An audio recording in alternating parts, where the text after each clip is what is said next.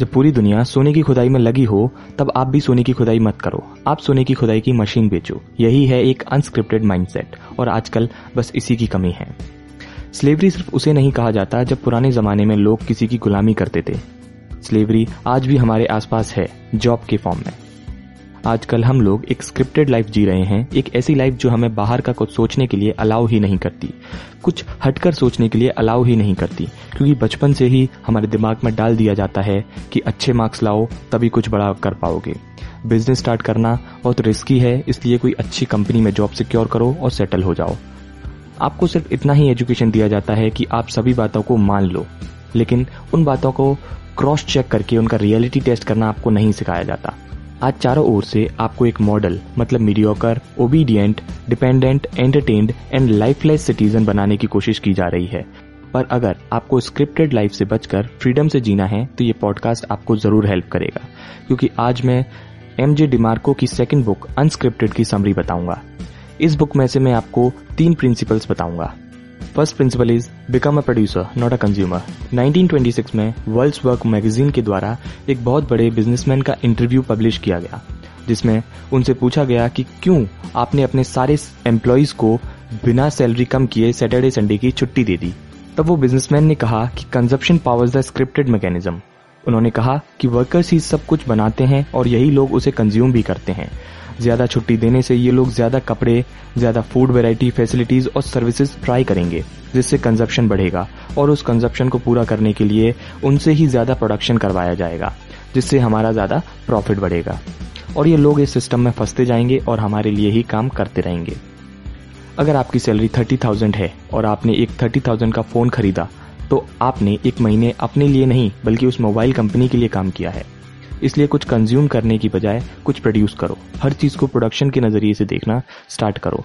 कोई चीज़ ऑनलाइन मंगाओ या ऑफलाइन भी खरीदो तो देखो कि उसकी पैकेजिंग कैसे की गई है, इसमें कितना खर्चा आया होगा मेन प्रोडक्ट का कितना खर्चा आया होगा, और आपने खरीदा कितने में है। हर चीज़ को प्रोड्यूसर की नज़रिए से देखो। एक अच्छी कहावत भी है in a gold rush don't dig for gold sell shovels मतलब जब दुनिया सोने की खुदाई कर रही हो तब आप खुदाई करने की बजाय खुदाई करने का सामान बेचो।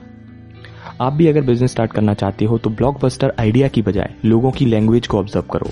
उनकी क्या शिकायत है, उस पर ध्यान दो। उनकी प्रॉब्लम्स को सुनकर समझो और उसका सॉल्यूशन उनको ला कर दो।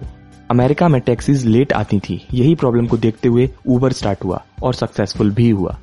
आपके आसपास भी अगर कोई कहे कि मुझे ये काम बिल्कुल पसंद नहीं या काश कुछ ऐसा होता तो उन्हें ध्यान से सुनो और ऑब्ज़र्व करो। हो सकता है आप भी कभी कोई प्रॉब्लम को एनालाइज करके एक अच्छा सॉल्यूशन ढूंढ लो और वही आपका बिज़नेस बन जाए। सेकेंड प्रिंसिपल है don't change events follow the process मतलब कि अब फाइनल रिज़ल्ट को ना देखते हुए उसकी प्रोसेस को देखो। हमें जब कोई फ़ेमस चीज़ दिखाई देती है, हम उसकी सिर्फ़ प्रेजेंट फेस को देखते हैं। उस फेस को नहीं देखते जिसमें उसने स्ट्रगल किया है, सालों तक। अगर आपको फिट रहना है या मोटा नहीं होना तो आपको एंड रिज़ल्ट की बजाय छोटी छोटी प्रोसेस पर ध्यान देना होगा। जैसे कि फैटी आइटम्स या फास्ट फ़ूड को ग्रोसरी स्टोर में ही इग्नोर कर दिया जाए, घर तक लाया ही ना जाए।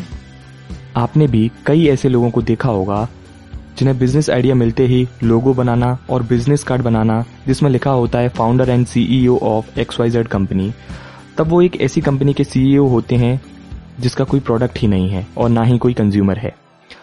ऑथर इस अप्रोच को एक्शन फेकिंग कहते हैं। मतलब ऐसी एक्शन जिससे आपके रिज़ल्ट में कोई फ़र्क ना पड़े। जिम ज्वाइन करने से पहले ही नाइकी के शूज़ खरीदना एक्शन फेकिंग है। पर आपके पास जो भी शूज़ या क्लोथ्स अवेलेबल हैं, उसे यूज़ करके रेगुलर जिम जाना स्टार्ट करना एक्शन टेकिंग है। एक्शन फेकर की वजह से ही हर साल नई चेहरे जनवरी में जिम ज्वाइन करते हैं और मार्च तक आते आते वो गायब हो जाते हैं। इसीलिए आपको एक्शन फेकर नहीं एक्शन टेकर बनना है। इसका सबसे अच्छा एग्ज़ाम्पल है इलोन मस्क लोग क्लीन एनर्जी और इलेक्ट्रिक कार्स की बातें ही करते रहे और इलॉन मस्क ने ये प्रेजेंट करके भी दिखा दिया। थर्ड प्रिंसिपल है build a brand not just a company क्या आपने कभी कोई चीज़ खरीदने से पहले उस कंपनी के सीईओ की डिग्री के बारे में पूछा है? ऑब्वियसली नहीं पूछा होगा, क्योंकि आपके लिए अच्छे प्रोडक्ट मैटर करते हैं। उसके इन्वेंटर की डिग्री नहीं। आप डॉक्टर को भी सिर्फ़ डिग्री देखकर ही नहीं बट लोगों के रिकमेंडेशन को देखकर चूज़ करते हो। इसलिए आप जब कुछ बिल्ड करो तो उसे सिर्फ़ एक कंपनी नहीं ब्रांड बनाओ। तो होपफुली आज आपने कुछ अच्छा सीखा होगा। आज के लिए बस इतना ही। अगली बार फिर मिलेंगे एक नई बुक समरी बायोग्राफी या स्टोरी के साथ। तब तक के लिए ख्याल रखें और सीखते रहें। अगर आपको हमारा पॉडकास्ट पसंद आता है तो आप हमें एप्पल पॉडकास्ट या पॉड जैसी वेबसाइट्स पर फाइव स्टार रेटिंग देकर एक थैंक यू भी बोल सकते हैं।